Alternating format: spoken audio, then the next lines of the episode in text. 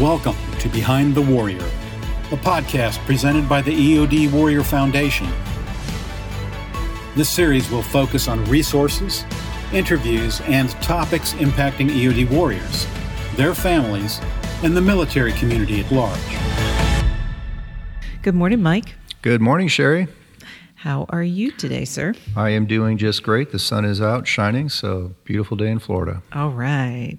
The sun is actually a welcome surprise. We've had a lot of rain this last these last couple of weeks, so it's nice to see the sun out. Yes, it is. Okay. All right. Well, we're ready to get started. We we are very excited about our next guest that we have on our podcast. This is Dr. Ryan Brewster. He is a clinical neuropsychologist for the WRIISC program at the Veterans Administration in Washington, D.C.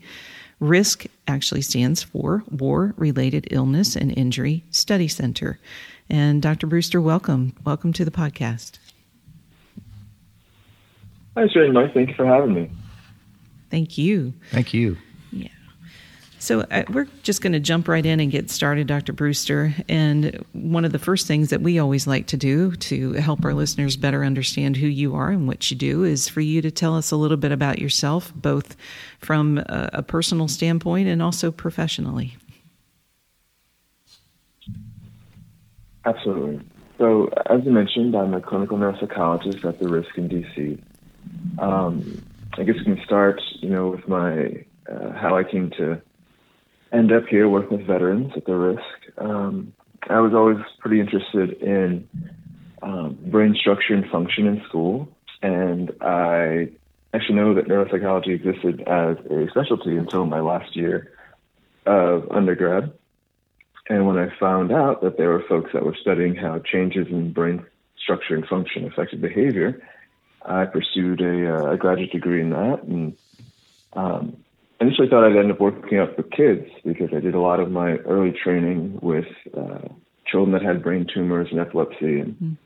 and really had some rewarding experiences there. But started working more with veterans toward the end of my career and realized that that was a, a much better fit for my um, my personal interests and and um, professional interests as well.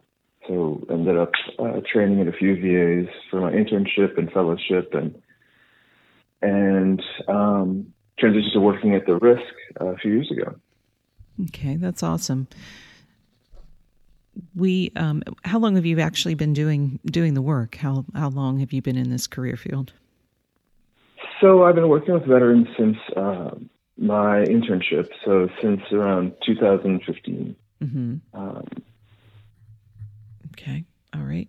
So I guess you say about five years working with veterans understand. Okay. So obviously you were working with veterans, but how, you know, this particular program that you do with the with WRIISC is very unique and Mike is going to get into those questions and details, but can you tell us what sort of your your everyday role is at at the VA and and how you help our veterans? Sure. So my primary responsibilities at the WRIISC are to perform assessments of cognitive and emotional functioning for veterans that we see in our clinical program. And those types of assessments tell us a little bit more about how someone's brain might be functioning. Um, changes in how we think and how we feel are sort of some of the most immediate um, immediate sets of information that tell us about changes in the brain. Uh, my other responsibilities include trying to apply what we know about um, relationships between brain function and behavior to the research we're doing here. And I also direct the fellowship that trains future neuropsychologists to do what we do in both clinical and research um, arenas elsewhere. Very interesting, and and you're a busy guy for sure. And so, moving on to that, I think the the you know premise of your interest in neuropsychology and what you just said was you know for brain health and understanding behavioral and emotional components that go along with that. And then, you know, for our for our military men and women, we have a lot of instances of traumatic brain injury, and specifically for the explosive ordnance disposal field. um, a lot of our men and women are, are exposed to multiple blasts throughout their career or maybe in a training incident or, or what have you. So, can you just tell us and our listeners what exactly defines traumatic brain injury? Can you can you define that for us and just explain a little bit more in depth about maybe mild to moderate to you know severe and and that sort of thing? Absolutely, sure, and that's a that's an excellent question. I think there's a lot out there in the media and in um, academia about traumatic brain injury, and that includes actually some different ways of defining it, different ways of uh, describing the types of difficulties that, that folks with TBIs have. Um, in my opinion, the most clear definition of traumatic brain injury comes from the American Congress of Rehabilitation Medicine. And they define TBI as, you know, any head injury that results in disruption of brain function. Mm-hmm. And we can tell if brain function is disrupted if someone has at least one of uh, these symptoms. And these symptoms include a loss of consciousness, uh, loss of memory for events immediately before or after that injury, or an alteration in mental state at the time of that injury. That's kind of uh, widely defined as as any sort of um, difficulty performing things you normally be able to do around that head injury. And you mentioned, you know, talking about the differences between mild, moderate, and severe TBIs, and that, that's very important because this definition includes a wide range of injuries with a wide range of effects. Uh, the most common TBIs we see are mild and are defined as mild, but in some ways that's a, that's a misnomer because even the symptoms associated with a mild TBI, which would be uh, loss of consciousness up to 30 minutes, for example, um, those symptoms can persist for much longer than we'd normally expect in some patients. And what's difficult is, is figuring out exactly why that might be. Um, when we get into more severe head injuries, we can see things, for example, on on imaging that tells a clue that someone has a, a particular injury um, that's changing the structure of their brain in, in, a very particular way. But with more mild injuries, we don't really see, with traditional forms of imaging, many changes that can explain, you know, why someone could be feeling dizzy for so much longer, such a long time after the injury. We don't really see a a specific thing we can point to that explains why someone may have difficulty with memory for not just the event that led to their injury, but for things happening long after um, they've been injured. And that's what makes uh, both treating and studying TBI so difficult. They, they present very differently um, for many people and for reasons that we don't quite have a, a good handle on yet. Right.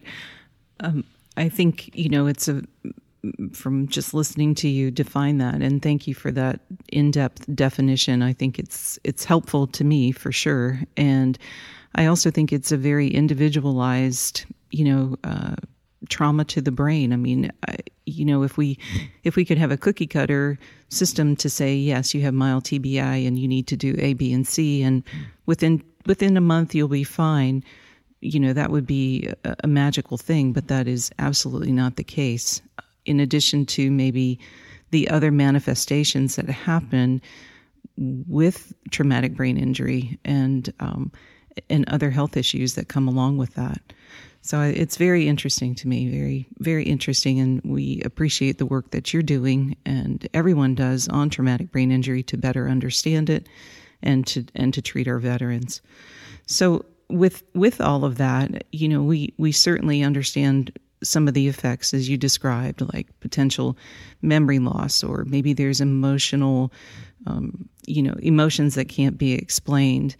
And from our perspective at the foundation, you know, we not only work with the EOD technicians themselves, whether they're active duty, retired, or veteran status, um, we also work with the families and in a lot of cases, you know, the families are also carrying the the effects of of traumatic brain injury too, and better understanding it. So, um, just I don't know if you have any insight um, with working with families or veterans and their families that you know may be of, of value as far as understanding the actual injury and also communication involving that.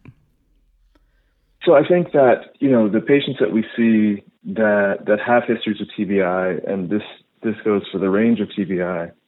Um, you know what we what we do see with families is the difficulty that um, a lot of patients have adjusting to not just uh, transitioning out of the military and, and transitioning maybe into um, coping with you know in, uh, any collection of injuries that may be you know related to their um, to their service. So they may have you know some physical symptoms related to um, injuries to their body, but when they also have a combination of of you know difficulty transitioning back to, to transitioning outside the military into civilian life, we, we see family members um, discussing some of the difficulties they, their their loved one has um, performing, you know, a lot of the tasks that weren't difficult to them before um, they had any of brain injury. So difficulties with memory, difficulties with speech, difficulty getting back into environments where they need to do things like, um, you know, general problem solving, um, so work environment, school environment. A lot of the times, the best sort of indicator that someone's having more functional difficulties are the the reports their loved ones and how much that person's changed as a result of having to cope with some of the symptoms that are related to brain injuries. So we find that talking to family members and and getting that information from them is, is very helpful in uh, allowing us to better define where a veteran may be having more difficulties with uh, more cognitive and emotional symptoms. Uh, I think on the emotional side, that's something that um, comes through very, very, very strong when we speak with um, with loved ones about changes in a veteran um, that that are after head injury. Sometimes we'll see increase in irritability, increases in um, symptoms like depression and anxiety. And I think the really difficult thing is a lot of times we have folks that are that are coping with things like depression, PTSD, stress, and anxiety. But when we add the complicating factor of having a head injury, it, these things can present very differently for folks um, that don't necessarily have a head injury, in the sense that a head injury may increase the frustration um, that someone may be experiencing because they they don't have the same ability to um, kind of explain what's happening, the same language ability, the same memory uh, skills, the same kind of problem solving abilities they may have had before head injury. And this can make it much more frustrating for both the, the veteran and their family.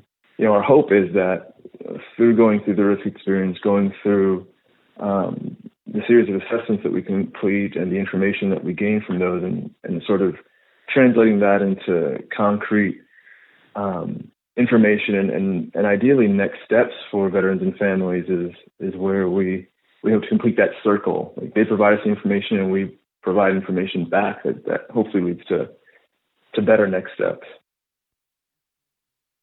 Dr. Brewster, could you uh, please give us some background information about the WRIISC program, how it came to be, what, what you do at the WRIISC uh, Center? I understand there are three different WRIISC centers. There's one in Washington, D.C., where you're at, there's one in New Jersey, and there's also one in California.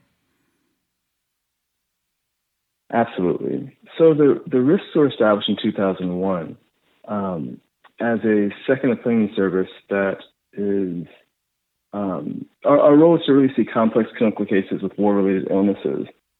And in 2001, the sites at DC and New Jersey were established. And in 2008, our most recent site in California was established.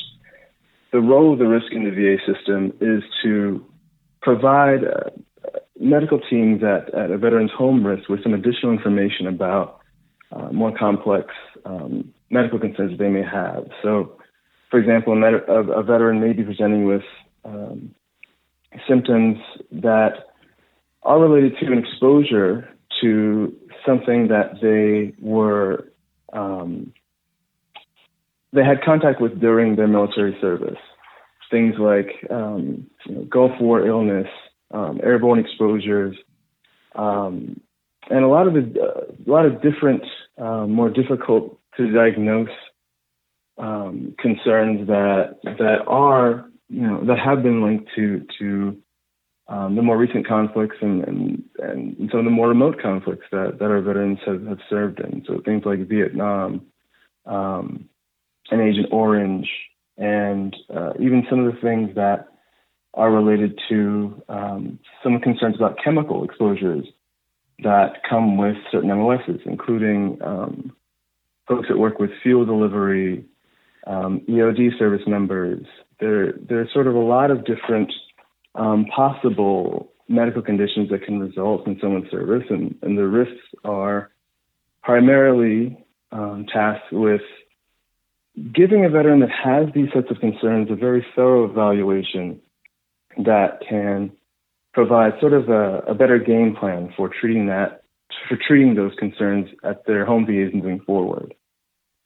So, speaking of the EOD career field, I understand that the Washington Washington, D.C. WRIISC Center has actually come out with a new program which is centered around EOD techs. Could you talk about that program? Could you could you uh, tell us how that came to be specifically for EOD at the DC WRIISC Center? Absolutely. So our focus on EOD service members and, and their concerns was actually spurred by a a letter from an EOD service member that was um, interested in receiving services at the WRIISC. And that letter grew to that veteran participating in our program. And then circling back with us to, to highlight some of the concerns in the EOD community.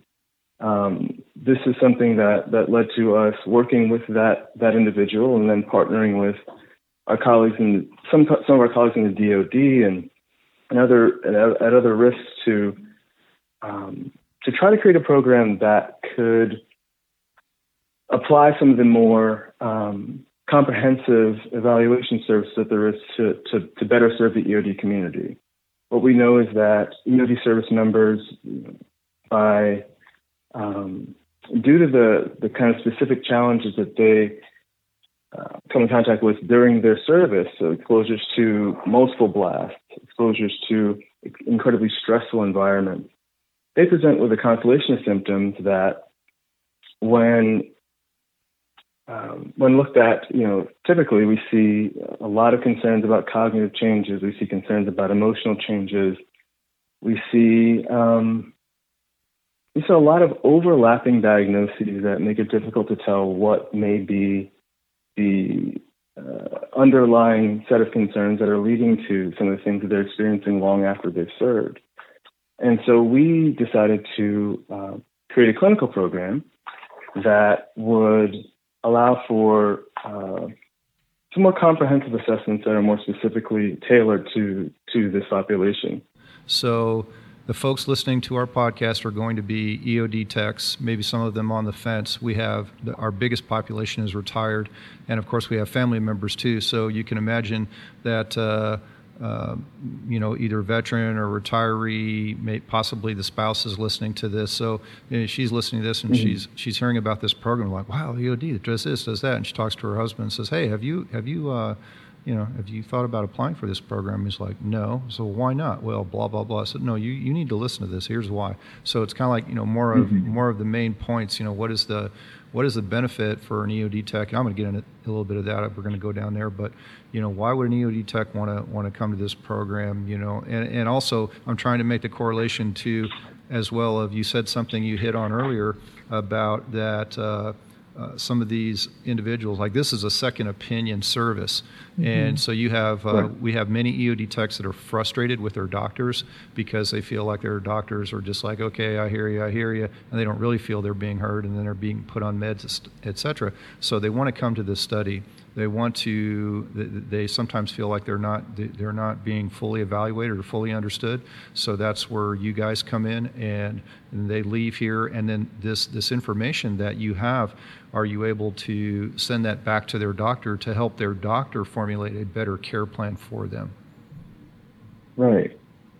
Right. That's yes that that that makes that makes it a lot easier. So kind of um yeah scaffolding what makes us different yeah, um, yeah, because for them, you know, it's all about, uh, uh, and, and, when I say for them, I would say pretty much all these guys and gals I've worked with over the years. It's uh, you hear all these frustrating. You have too. I mean, we talked about this. You, you, hear all these frustrating stories with him. My my nurse or my doctor, they don't understand me, or my mental health counselor doesn't understand me, or they're not they're not doing the right stuff here and there. So, this program here is like this. This is this is something new. This is like hope. Uh, the WRIISC the WRIISC program is a hope program to them because it's like I'm going to be able to get all my stuff out. You're going to be able to look at everything, and you can tell me whether or not you know my doctor is a quack. I don't mean it like that. You know what I mean? You can tell me whether or not right. my, you, whether my doctor is totally off his rocker, or or maybe you know sometimes you guys probably validate and say no, your your care team is doing an excellent job, and here's oh okay, you know that sort of reassurance that they're not getting back at the home station VA. Then they come they come back and they're like talking to their doctor and they're sharing that information, and and so it kind of helps the doctor and the patient to to to form a better bond and and to improve their care. And one of the things I was going to exactly, a- yeah, and one of the things I was going to ask you, which may not be a question I probably shouldn't ask you, but I was going to ask you something of, you know, have you guys learned anything from the last ten years? Has there been any advancements in treatments and understanding of TBI, and is that something that's discussed and sent back with? Uh, with with your uh, uh, patients back to the VA? And- well, I think yeah. The interesting thing about that question is is that what we're really seeing is that there's yes, there's some emerging treatments that have been showing some promise in um, helping folks, you know, regain some of the cognitive skills they've lost. Um, that's more of a a question of having um, different strategies to to sort of supplement the, the abilities they already have. We're, we're, seeing that once we have someone's mental health um, uh, well well supported by their their home VA, we're seeing better outcomes. But specifically for brain injury, you know, we're we're not seeing a lot of emerging, um, you know, new interventions. But the overall thing we're seeing is that patients that do better are patients that have access to sort of wraparound programs. So programs where um, they're able to get, you know, a, a set of, of um, experts in a room all sort of looking at their their their medical concerns at the same time. So um, polytrauma programs in the VA that that kind of have a more holistic um, view of a patient's medical um, medical concerns. Like so, uh, they they're supported by both physiatry, psychology, psychiatry, social work. Uh, folks that are kind of having this more wraparound care model um, are just having better outcomes because brain injuries are so complex and they affect so many different systems. It's more about trying to treat what we can um, while we continue to research different ways to, to more directly treat pain in the brain. That's fantastic. And what have you learned anything so far? I know the EOD program has not been out that long, and and uh, there's been delays and etc. So have you actually gotten any any information, or is it too early to uh, analyze the kind of data that you've received you've received so far? So what I'll say is we are very early um, in this study. We we haven't really gotten to the point where we have a data set that that can tell us um, you know something something unique, and that's why it's really important for us to to continue to um, see as many EOD techs as we can to to continue to um, build upon this database so we can tell us a little bit more about what we're some of the more, some of the more complex questions we're trying to answer. Okay, and and then with the information that you are able to gather when you're done with uh, meeting with the patient for that week, you share that information with their primary provider at the VA back back where they're uh, where they live in the in their home state. Absolutely. So so the way that our program works is that you know the, these veterans come and participate for um, you know a week a week long set of uh, visits with a lot of different folks that that write um, reports and then directly into their VA medical record. And then at the end of that week, um, our medical director summarizes all of those different assessments, all those evaluations, and all the information we've learned from you know this team of professionals, and um, adds that note to that patient's uh, uh, medical record. So the patient walks away with a uh, sort of more concise game plan um, from the WRIISC and their their primary care provider or the whoever ended up attending the consult for the patient also gets a copy of this. So both the patient and their medical team have access to um, all the information we were able to gather during that time. I would imagine with, with that type of information going back to their VA providers where they live, that that would kind of help uh, cement their relationship, probably provide better treatment uh, for for the patient, and help the provider to kind of zero in on, on what works and what, what doesn't work. I would imagine that that gives a better overall um, treatment plan for, for those who are engaging with their providers and with this program. Absolutely, and that, that's what leverages our role as a, as a second opinion service. The idea is that you know sometimes we may say what we may find is in line with what the home team recommends, and, and that's that's reassuring for the patients because they're saying that okay, this entire entirely different set of, of professionals is saying, you know what, the the initial plan you had was a good plan, but should continue working that plan. Um, sometimes it's a question of focusing on um, focusing on what was in the original plan in a different order. So maybe just modifying the plan. And in some cases, we're actually able to say, you know what, we had a little bit more time to look at this medical record. We have um, a different set of folks look at this particular set of symptoms, and we may end up discovering something that um, wasn't initially considered, and it results in sort of a new plan.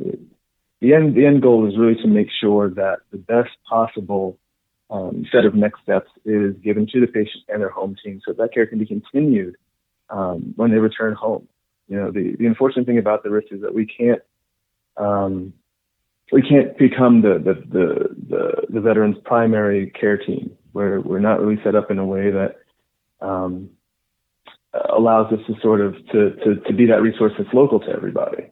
But what we can do is, is take another look and say, this makes sense or it doesn't. And many times that, that is helpful to have that outside uh, second opinion.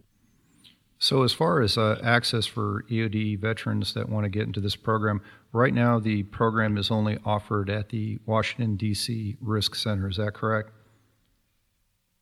That is correct. So, you know, within our catchment area, um, we're, we're only able to offer that, that particular program in our catchment area at this time.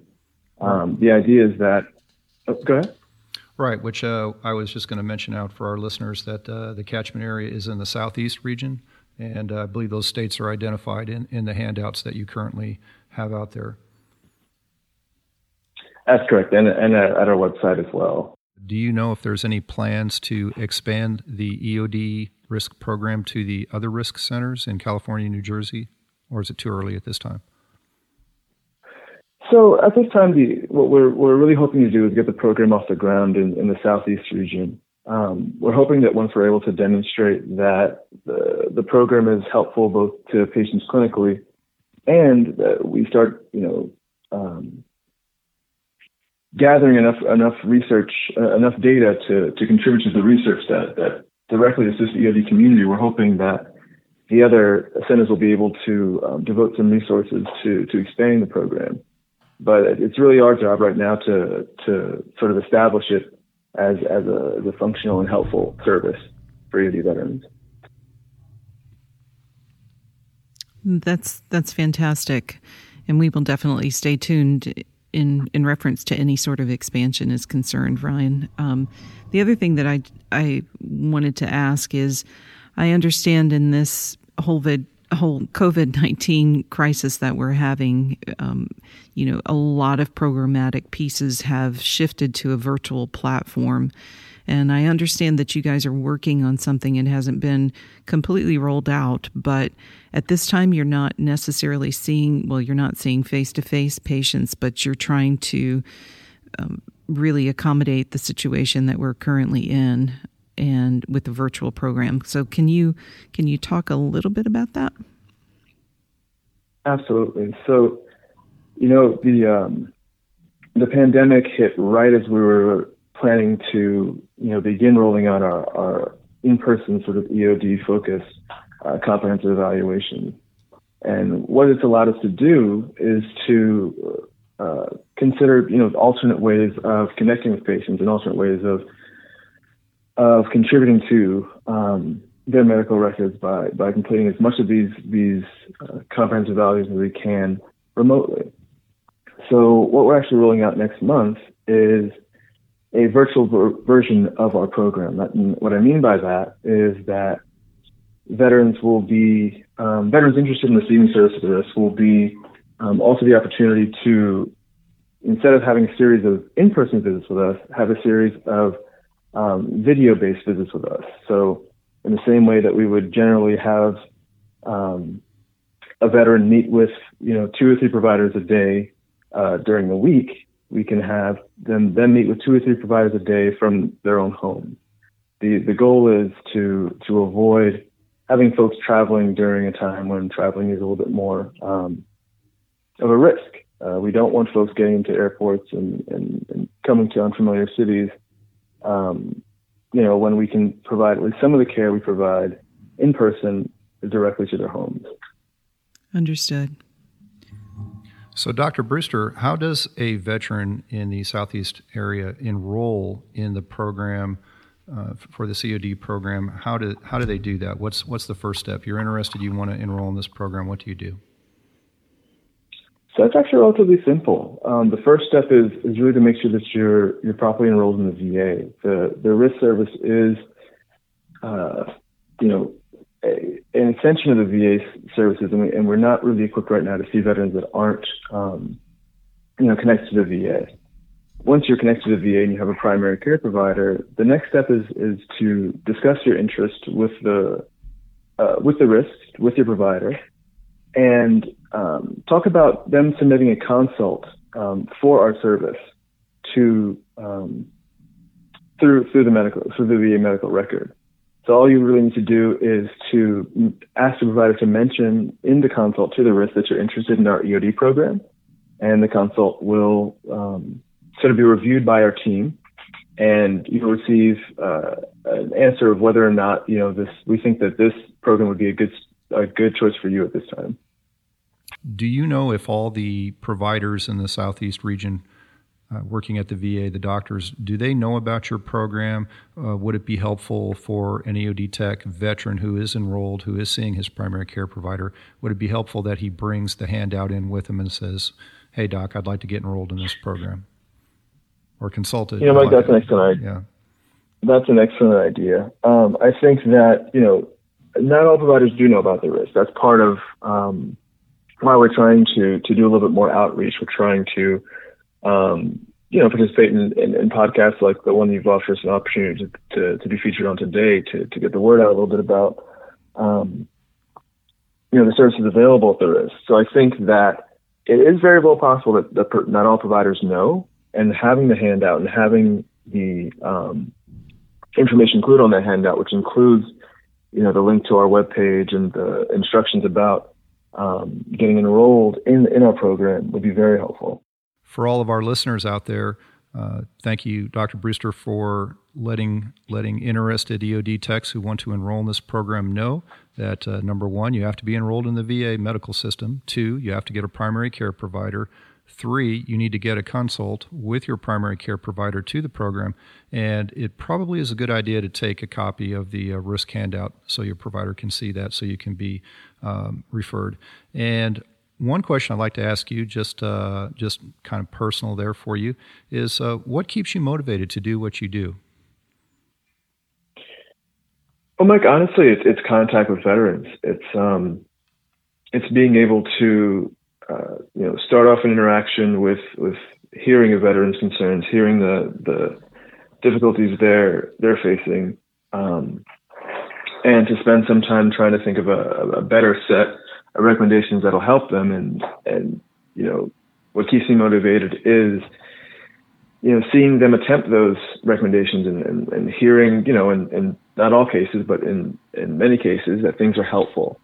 Um, you know on the research side, you know things you can see kind of on a, on a grand scale how things are are improving, how things are are are um, having an effect. But individually working with with folks, I think there's something a lot more um, kind of salient to me about uh, making that difference and seeing it firsthand. Dr. Brewster, what do you hope our listeners will gain from your interview with us today? Sure. I, I hope your listeners will will take away from this interview um, the idea that there is, in fact, a program out there that uh, may be able to provide them with some additional answers um, and with an opportunity to, um, you know, receive a much more comprehensive look at what's going on with them medically that, that may be helpful. Um, I do too. And I, I just want our listeners to also know that we are continuing to share this information about the WRIISC program that's specifically for the EOD technicians, veterans, veteran EOD technicians in our southeast region. That we continue to share it on our Facebook page, and you know, Mike and I are here to answer additional questions. Also, it's great to have a relationship with you to be able to have a you know direct contact and and say dr brewster i have this i have a veteran that needs this or i have a veteran who has this unique situation and you have been incredibly responsive and helpful to us and we we can't thank you enough for that. I, I think there's just a lot of value in this this program and i i definitely hope folks continue to take advantage of it. And, you know, research takes time.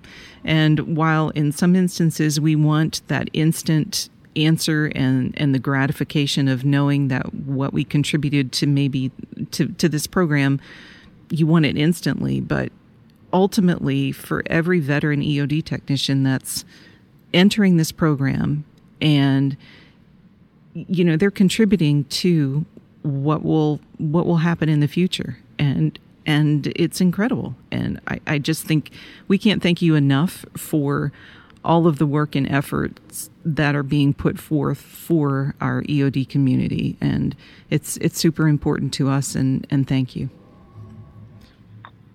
Sherry thank you for the opportunity to um, you know speak today and and thank you for you know helping us get the word out about this program. I I, I have to say that you know, the work you you all are doing through the foundation and, continuing to try to, to reach out to the community and provide the community with a voice has been, you know, really inspiring to us here. And um, we just we, we're really grateful for the opportunity to work with you. Thank you. We the the feeling is mutual. And with that, I just have a couple of very, you know, general questions or maybe some fun and lighthearted questions to answer or to ask you here at the end. And just, um, do you have any? Do you have any books that on brain health in particular that you would find, you know, that you would recommend to someone um, that maybe would like to learn more about traumatic brain injury in particular? Sure, sure. I think that um, you know one that really sticks out for me isn't even specific to um, traumatic brain injury per se. It's actually about um, you know sort of regaining some of the skills you may have had or um, different strategies to help cope with some of the symptoms that may be um, experienced by someone that has a TBI or any other um, brain injury. And uh, that book is called Bouncing Back Skills for Adaptation to Injury, Aging, Illness, and Pain. Okay. And it's authored by uh, Dr. Richard Wanlass. Okay. And that's uh, his last name is W A N L A S S. Awesome.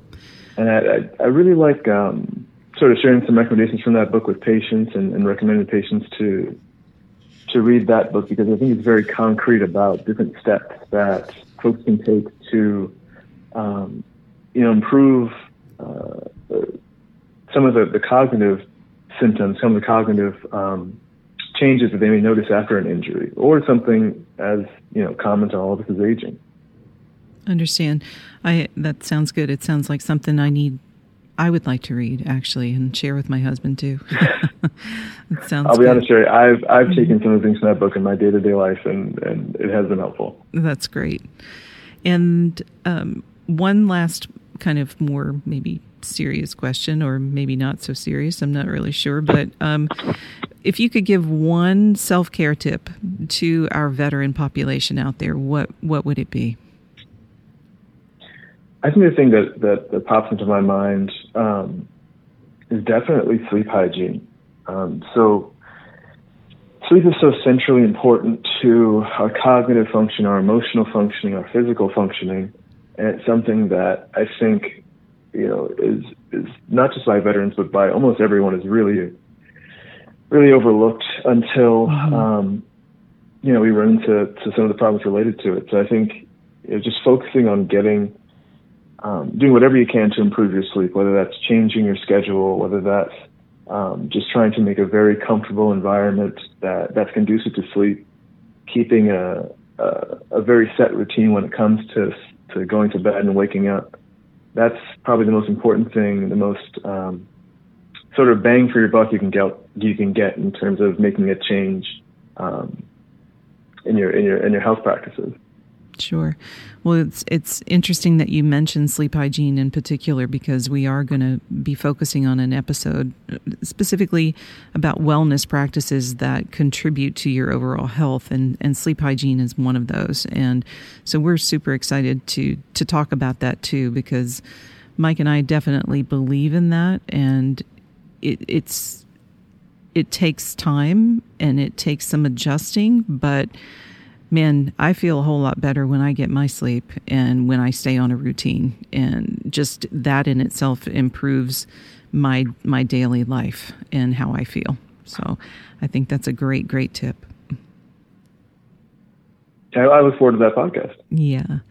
Um, we are too. We're we're super excited um, about about all of them. So, all right. So here are the fun and lighthearted questions, and this is going to come from you know from kind of the overarching topic of what are some of your favorites. So, with that said, what is your favorite meal? My favorite meal. So I would have to say um, definitely a medium rare cut of ribeye.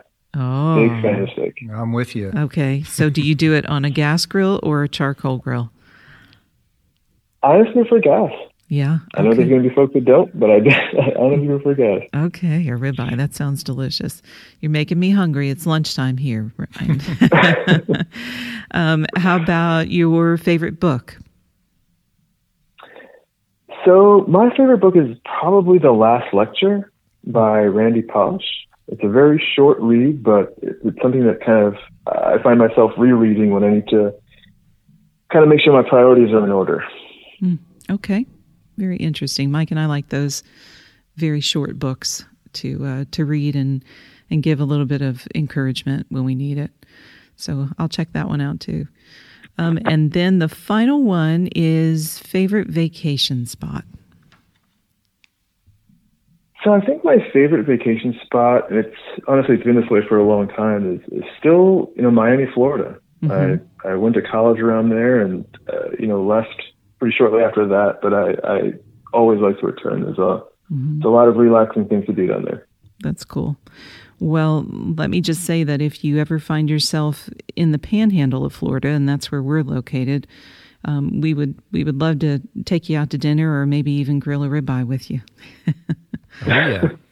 Thank you, Sarah. I, I, I, appreciate that invitation. All right. I'll keep that in mind. Well, absolutely. And um, with with all of this, Dr. Brewster, I just again thank you very very much for everything you're doing for the EOD community. You know. Um, we're our foundation is incredibly dedicated to these servicemen and women and we certainly like partnering and being a part of of you know a broader picture in any way that we can to help them so thank you again thank you dr brewster thank you both for the opportunity thank you for listening to our behind the warrior podcast this series is provided to you by the eod warrior foundation to learn more please visit us on Facebook or at eodwarriorfoundation.org. And don't forget to tell a friend.